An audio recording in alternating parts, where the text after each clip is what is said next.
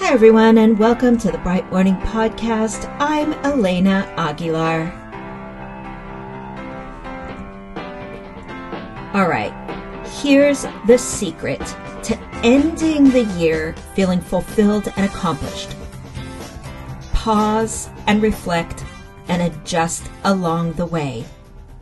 So, if you have set a goal or an intention for this year, or if you've identified a word to guide you, then keep listening. Because in this episode, part of our January series designed to help you get set up for a fantastic year, I'm going to share the end of month routine that I use that could help you to fulfill your vision for your year. So let's jump into it. In a recent newsletter, I wrote about my daily routines, and I got this email response from someone named Carol who wrote, You lead by example to extinguish the no time mantra. Thank you, Carol, for your email.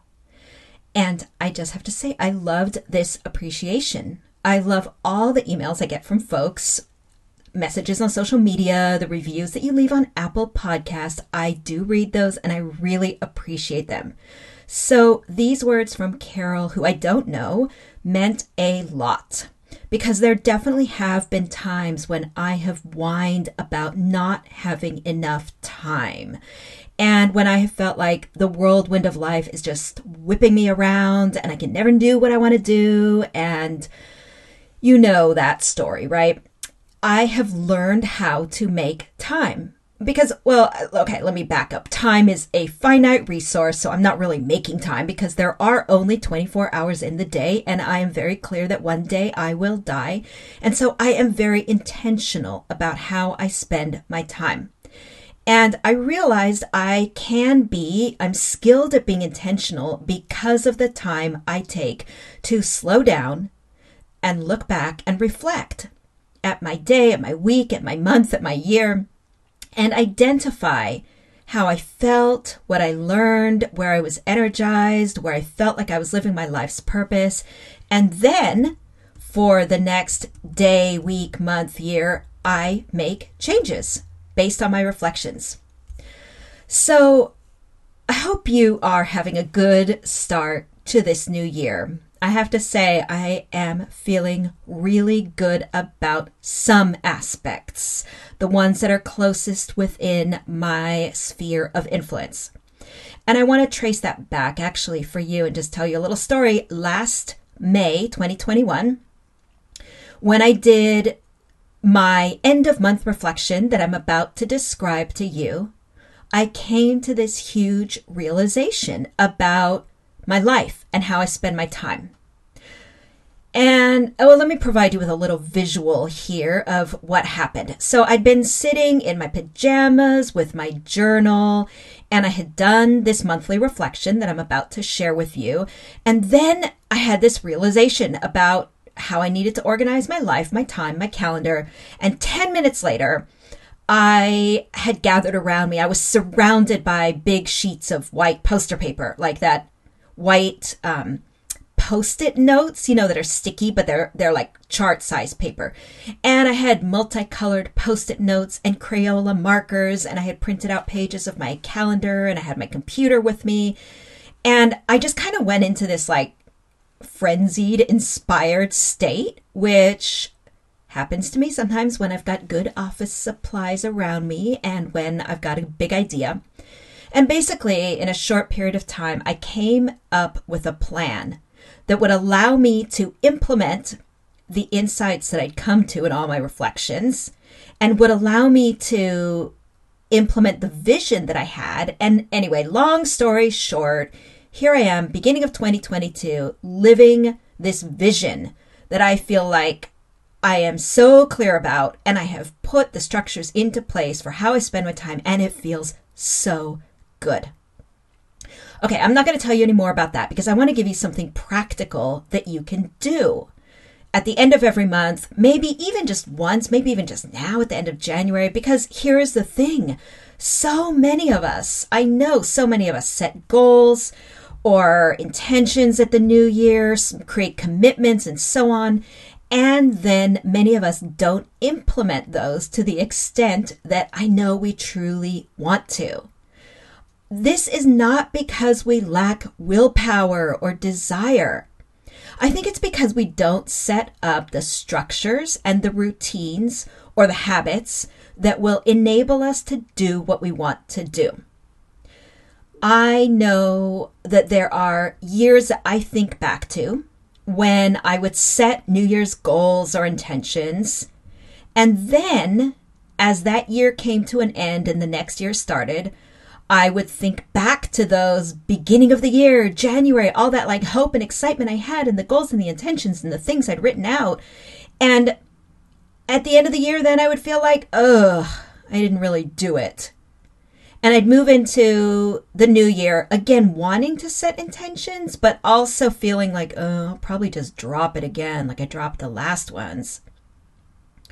So I want to say, you know, Uh, sometimes it is absolutely fine to drop goals. And I feel good about some of the goals or the intentions that I dropped in previous years because maybe other things came up or happened that were more meaningful, or perhaps the original goal wasn't the right goal. Like it didn't come from the most important, deepest place.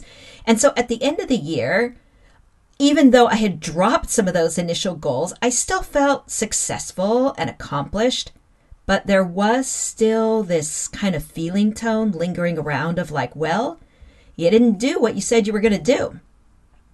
So, look, if you are clear about what you want to do or an intention, or maybe you've set a word for the year to guide you, then I want to suggest some practices that can help you fulfill those visions.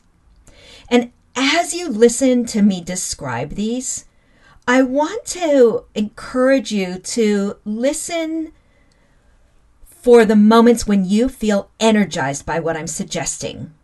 I want you to think about which of these things I'm suggesting might actually work for you. Because you don't need to do things that you feel like, yeah, that's not me. I can't do that. I can't imagine myself doing that. However, I want to say something. I'm going to contradict myself a little bit because I also want to encourage you to try new things once in a while. Because maybe the you right now can't imagine doing something like journaling every morning.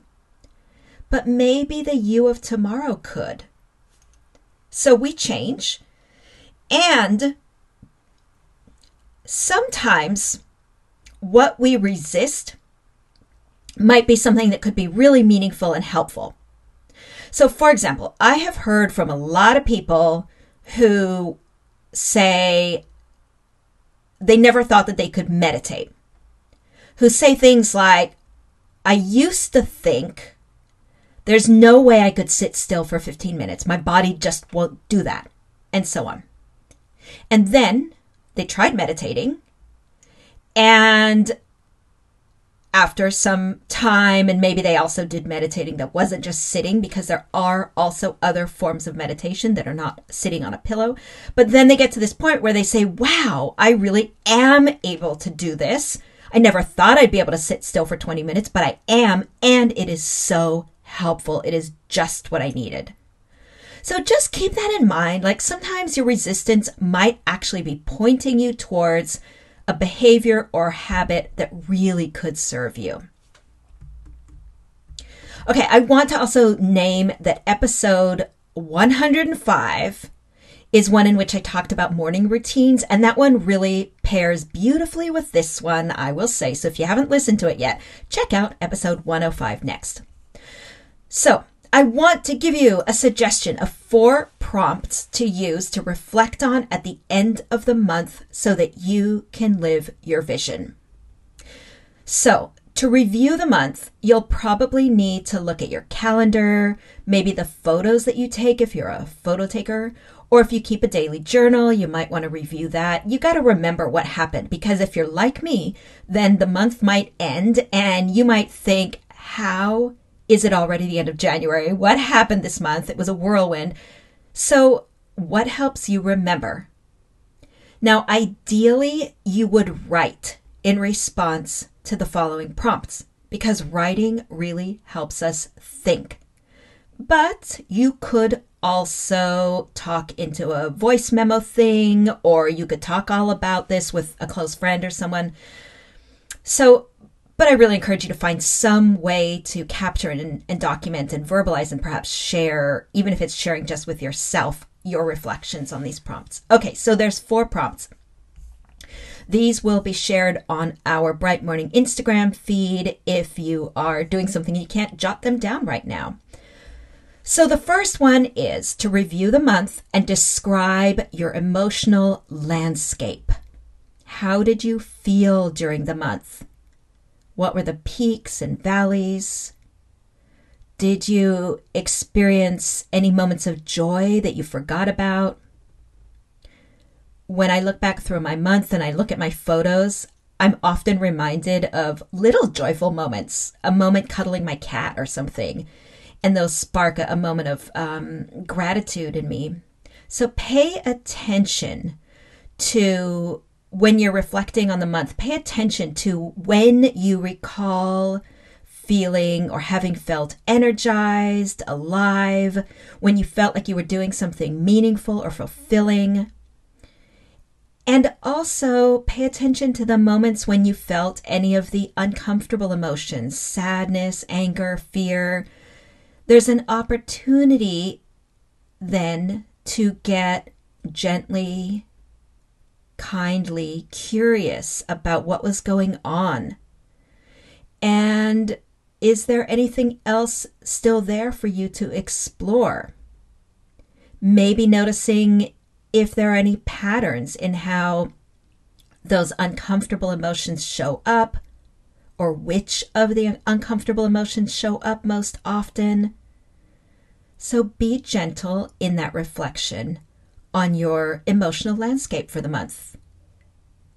All right, that's number one. Number two is to identify your learnings from the month. And this could be in relationship to your goals or your intentions, you could identify learnings that were connected to the hard moments from the month. Your learnings also might be things you are learning again and again, month, month, year, year after year. So, for example, I keep learning almost every month that for me, having unstructured open time on the weekends is critical to my well being. Another learning could be that you really thrive when you are working with this person or that person, or that you do your best work in the morning or at night. So that's number two identify your learnings from the month.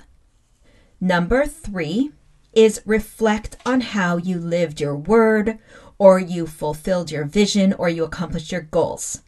This is your moment to make the connection between your annual commitments.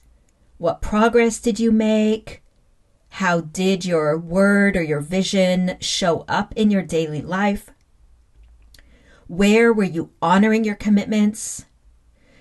Now, the hard part about doing this is focusing on what you did do and not slipping into critical self judgment, to like what you didn't accomplish or where you slipped from your intentions.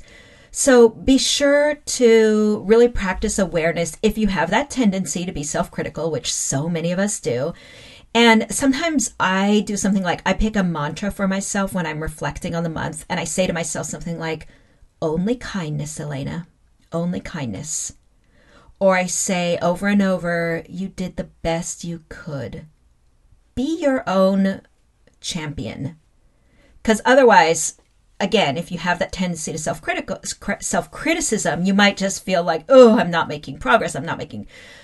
But if you do repeatedly see that you are not making progress on a goal or you're not honoring a commitment, that could actually be an indicator that you want to rethink that goal or that commitment.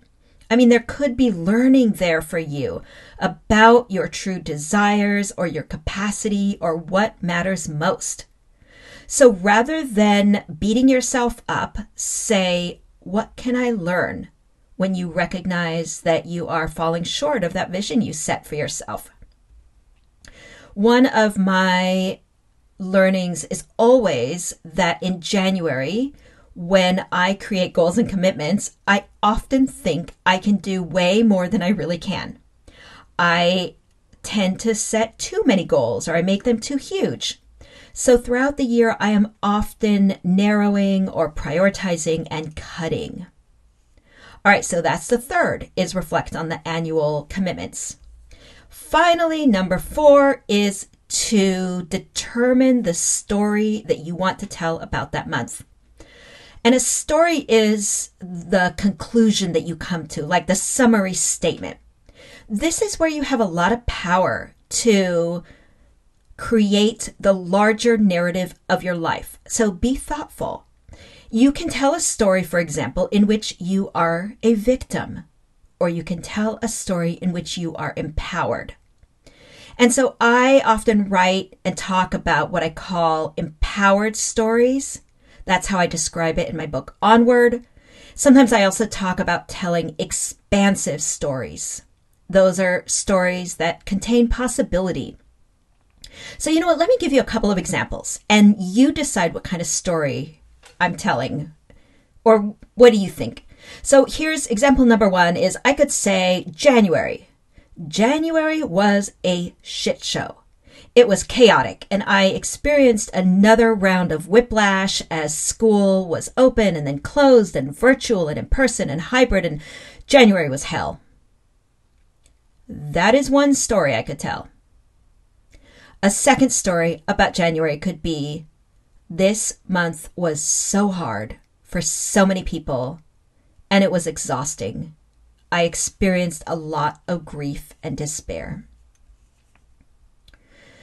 So, do you hear the difference in those stories, right? So, in the first story, there is some blame. The teller of that story does not feel empowered. In the second story, there is an acknowledgement of experience and facts, but it has a different tone. Maybe that second one wasn't expansive and maybe not even empowering but it's not disempowering. To say this month was hard, it was exhausting, I experienced a lot of grief and despair, is not necessarily disempowering. You could tell that story as a statement of what is, of truth. And, you know, these are hard times. So I am not encouraging you to look for the silver lining or to be inauthentic. I am encouraging you to tell it like it is while seeing how you can also remain perhaps feeling empowered, maybe open to possibility, maybe even just open to the possibility of possibility. So that is the fourth prompt or the fourth area for you to reflect on at the end of the month. What is the story you want to tell? And that story, your storytelling ability is within your power. So also check out episode 106. I was talking more about storytelling in there. So those are the four prompts. And I want to just add one final thing about how to go about this end of month review, which is I want to encourage you to think about the end of month review as a time for celebration. So I usually do this on the Sunday that is closest to the end of the month. And sometimes it's also an opportunity to clean up my space a little bit, maybe get some new flowers. Sometimes I will also make like tea that I don't usually drink, or I get my favorite chocolate, or or put on a special face mask while I'm reflecting. Just something, you know, something that makes the reflection feel kind of celebratory, fun. Because I mean, being a human is so hard, and we are all doing the best we can. And if this end of month celebration is something that you can enjoy, you will be far more likely to do it. And so, if this is the habit you want to engage in, set yourself up for success by making it appealing. And if you do this every month, I can almost guarantee you, almost guarantee you that by the end of the year, you will have either accomplished your goals or vision or intention for the year, or you will be really clear on why you did not, and you will have lived a very fulfilling year. This is about being intentional about how you live your life and how you spend your time. So, if you try this, I would love to hear from you, whether that is by email or on social media, or of course, feel free to share on Apple Podcasts. Feel free to leave a review. It only takes a moment and it really, really helps us. How did it go? And finally, finally, I know I said finally a couple of times already, but for all of you coaches and leaders, I'll just leave you with this reminder. You can do something like this for the folks that you support. Think about how you might be able to invite them to reflect on their month, on how they felt, what they learned, the story that they're telling. This process that I described can be easily transferred into our work as coaches and leaders, and it can have a big impact. But be sure to practice it yourself before you invite others to try it, because you need to have the lived experience of this routine first. All right, friends, that's it for this episode. I hope it was helpful. And as always, that reminder to rate and review us on Apple Podcasts or share this episode if you know others who might find it useful. And I want to thank Leslie Bickford, who produces the Bright Morning podcast, and Stacy Goodman, who does the sound engineering. All right, friends, take care and be well.